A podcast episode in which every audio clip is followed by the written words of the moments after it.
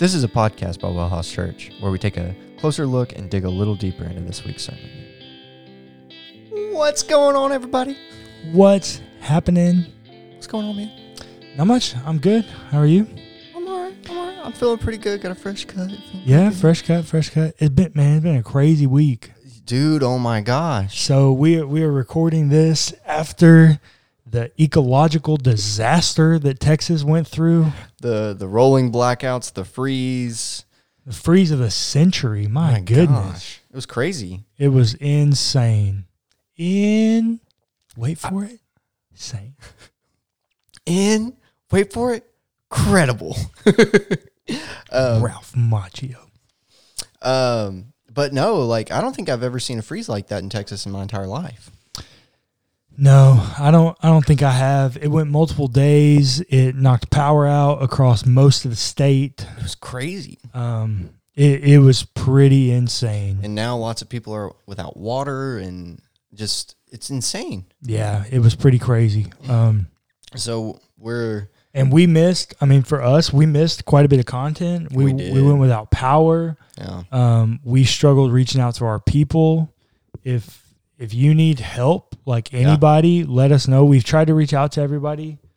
Um, best best of our ability at this point, but we're growing so fast in our community, like we can't keep up with everybody online. So if you like, if you need help or assistance, please do not hesitate to reach out to us. We want to help, um, and that was our intention. We just can't.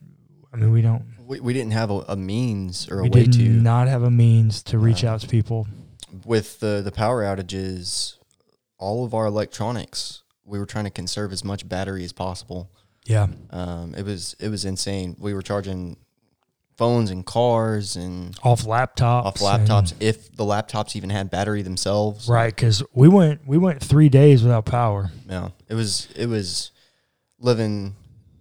It, it was rough living there for a- for a bit. It was, but luckily we're through it. Most of the people that we know at this point are through it. They have power back. They have water back. Um, most, Most of them, yeah. Most of them are back to some level of normalcy. Even if they don't have full water pressure, they're Yeah. back to normal. Yeah, there's still some people that I know from school that they don't have power or water yet either. Um, Mm. So Well, if you if you are around East Houston, please feel free to reach out to me at Pastor Cullen on Instagram. Um, and at JC Ware 99 too, if you Yeah. can't get him. and I can promise you that I will find you a place to take a shower. Yeah, I can at least give you that that's yeah, absolutely. because I will tell you a whole lot of sins and misfortune can be forgiven with a good shower. That is facts. And it's cold. Like I I can assure you that I will be able to find you a shower. Yeah, there's so many that we could hook you up with. Yeah. Even if you need to come shower at the trailer. Yeah. Even if you need to come shower at my house, like I will find you a place to take a hot shower. yeah. Um. Anyways, so moving on. Um. After all the craziness, Yeah. let's talk about some some treasure. Some treasure. Treasure. treasure. So, this is the first of three parables in a succession. Yeah, Uh, this is really interesting. This is one of the only places that Jesus does this, Yeah, it's pretty crazy. where he says, "The kingdom of heaven is like one story. Kingdom of heaven is like two story. Kingdom of heaven is like three story." yeah, it's pretty wild. Um, and so we just kind of have to work through these. We would be remiss if we didn't. Um, so first is the kingdom of heaven is like treasure hidden in a field. Um, walk us through that a little bit. Yeah, so after this story, you might be able to look ahead and see that Jesus tries or attempts to do a little bit of an explanation about the treasure Yeah, with the scribes. Um, in verses 51 through 53, he says, Have you understood this? I'm like, Yeah, we get it, bro. And he said to them, So if you get it, every scribe who's been trained for the kingdom of heaven is like the master of a household who brings out his treasure, what is new and what is old. And Jesus had finished these parables. He left that place. It's like, oh, um, Jesus, you didn't actually help me in saying that. No. I, I think you you may have helped Peter, James, John, like some of the other ones, but like me going back and reading that, Don't make sense. you didn't really help me, bro. No. Um, but I do think the story is pretty self-explanatory. Um, if we really look at it, Jesus says the kingdom of heaven is like. He says the kingdom of heaven is like treasure. Mhm. So treasure becomes the modifier for the kingdom of heaven. Like right. it's the thing of value. Right. And it's hidden in some kind of ambiguous way. I mean, it doesn't really say how it was hidden, but it's hidden in a field. Um, and so when, when I think about that, I think the field is just like in the world. I when I grew up, we grew up in an expression of faith that I think largely accepted a narrative of total depravity. Oh yeah, absolutely. Um, that was pretty widely accepted in our tradition. and I don't want to I don't want to discredit total depravity, but I do think that I look around and I can see the beauty and the goodness of God. And so there are traces, there are hints of seeing the treasure in the field. Yeah. Even if it's hidden in some ways. Yeah. But we talk about it all the time.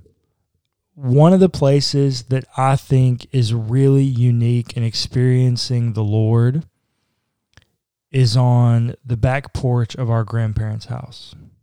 Mm, yeah. They they have a lake house. Their main living floor is the second floor. Mm. They have a large deck that goes over a boat slip. Yeah. I actually have a picture of it on my Instagram. Yeah. Go go look at it. It's only like the second post down, so you're not looking too far. It's beautiful. Yeah. It is, it is a different kind of experience to sit there with a cup of coffee Yeah. and ponder with the Lord. Yeah. You're right. There are moments like that where we go, man, God is good. Yeah. I remember going hiking with my wife and children in Colorado and looking at the mountains and looking at the beauty of creation and going, man, God is good. Yeah. God exists. Yeah. Um, and God loves me that He made this for me to enjoy. Yeah. That He made this to testify to His magnitude, to His glory. And He made me a creature who's designed to enjoy that.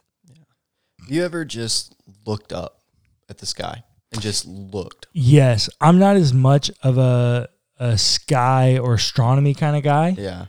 Um, but yes, I have, and I've had those moments. When- For me, it's in sunsets. So for me, it's all the time.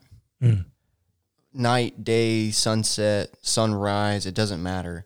When I'm looking at the sky and just it's something that I've seen my entire life. Yeah, But every time I look at it, it just looks like it's otherworldly. Yeah, and and it just shows the the creativity that God has and just Yeah. the amazing beauty that he can create. yeah. And so I think that while it's hidden, right? There's not there's not a pool of Bethesda anymore where we can No. go where God is stirring the water Right. to experience healing.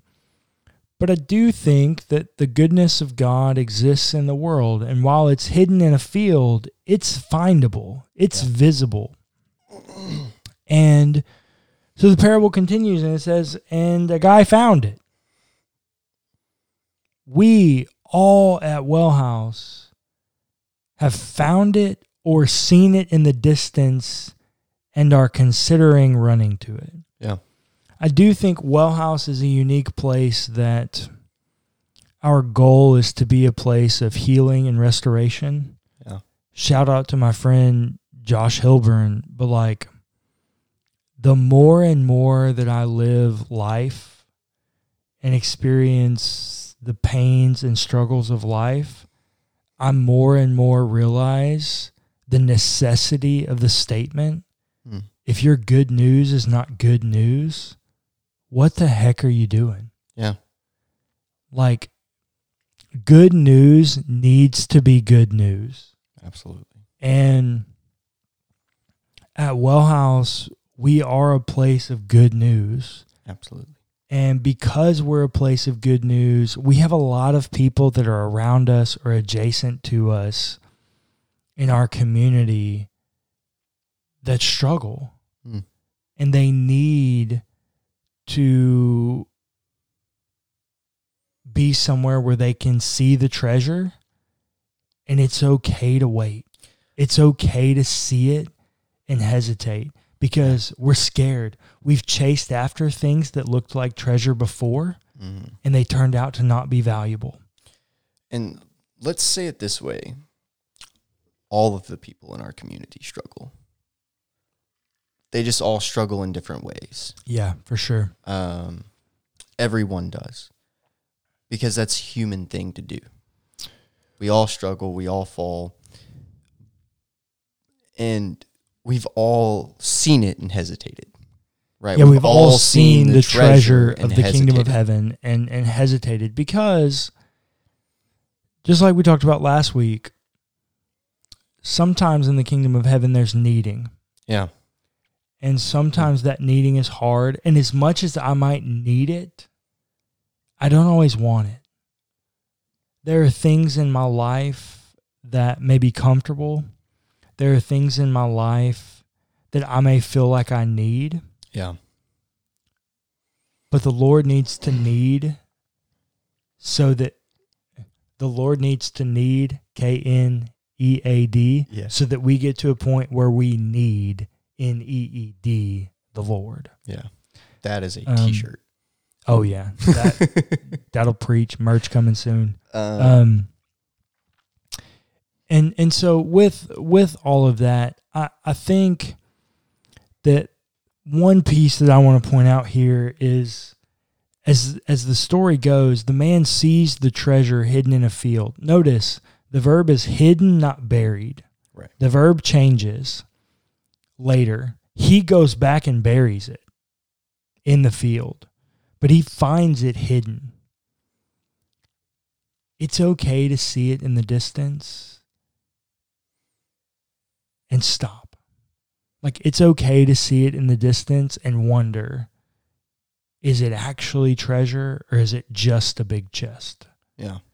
Um, I I think that's something that's very unique about Wellhouse that I love is that we're a place where it's okay to have questions. Like we're a place where it's okay and we're a safe space for you to say, "Well, I'm just not sure." Because there was a time honest to God, I think every single person on our board would say this there was a time where we weren't sure. Mm. Yeah. There, we might even go so far as to say there was a time recently where we were unsure. Because Yeah. as much as we don't want to accept this fate, we primarily do theology from our experience. Yeah. And when you have an experience of pain, of suffering, of hurt, of guilt, of shame, Rejection. rejection, betrayal, like you can see the treasure in the field and you can be a cynic and go, that's just a big chest that somebody left there. No. Nobody would leave actual treasure just there and accessible to me except Jesus. That's that's what I was about to say. Unless it's the kingdom of God. unless it's King Jesus. Yeah. Um, it's it's amazing, honestly. Um, because so the treasure hidden in a field which someone found and hid. Yep. Then in his joy, he goes and sells all that he has and buys that field. I find that so interesting because the normal person when they find uh, like a treasure chest full of gold and ju- jewels and all the things, they would take that back to the stuff they already own. Well, but that I so I bring that up in the story, right? That that well, I guess you don't know this. I don't so know if this. if you guys don't remember, if you're new to us, we film these these podcasts before the story goes out. yeah, Um, and so it, it makes for more. organic conversation. Yeah. And Clay, so Clayton doesn't actually know the direction that I'm going to take my story. But I talk about this in the story that most people that win the lottery within 12 years end up filing bankruptcy Yeah, because they took their treasure and they may have started trying to put it over their existing life right. but very quickly they realized that treasure gives us access to a life we never knew Right. Mm, that could be available to us. mm. And so we abandon an old life. But monetary treasure, the lottery, isn't wholesome. Yeah. Money doesn't fill all the gaps that we have. King Jesus fills all the gaps that we have. Amen. And so for Jesus to say that a man finds this treasure is to say that the kingdom of heaven is of value. Mm. And not only of value to a minuscule amount that we can take back to our existing life, but it's one of immense value that we say, hey, we look at this and we see it as a way forward. We see it as a gateway to a new life that we never could have imagined. Yeah.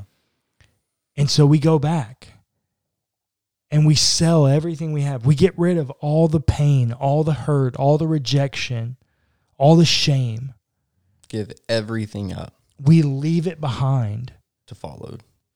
to go by the field Yeah. for the treasure of King Jesus. Yeah. Um, it, it really reminds I don't know if you talk about this in the story or not, but it reminds me of the rich man, right?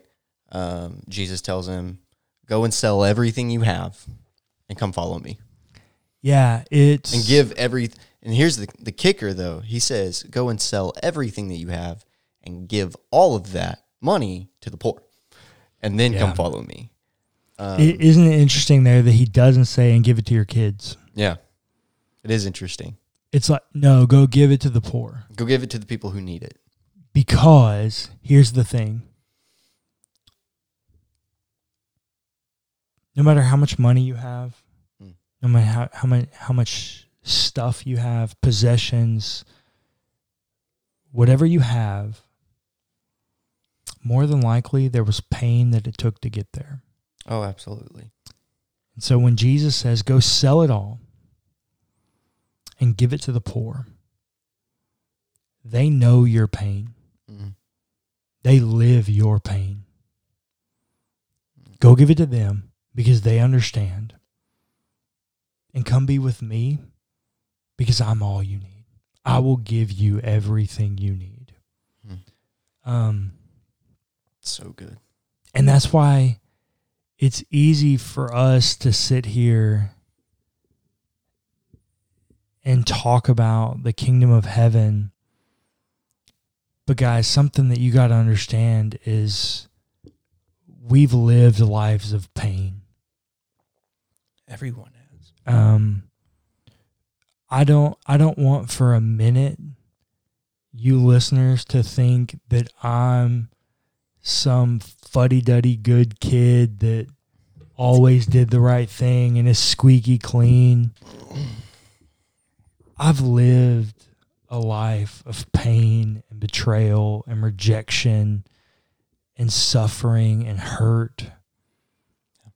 And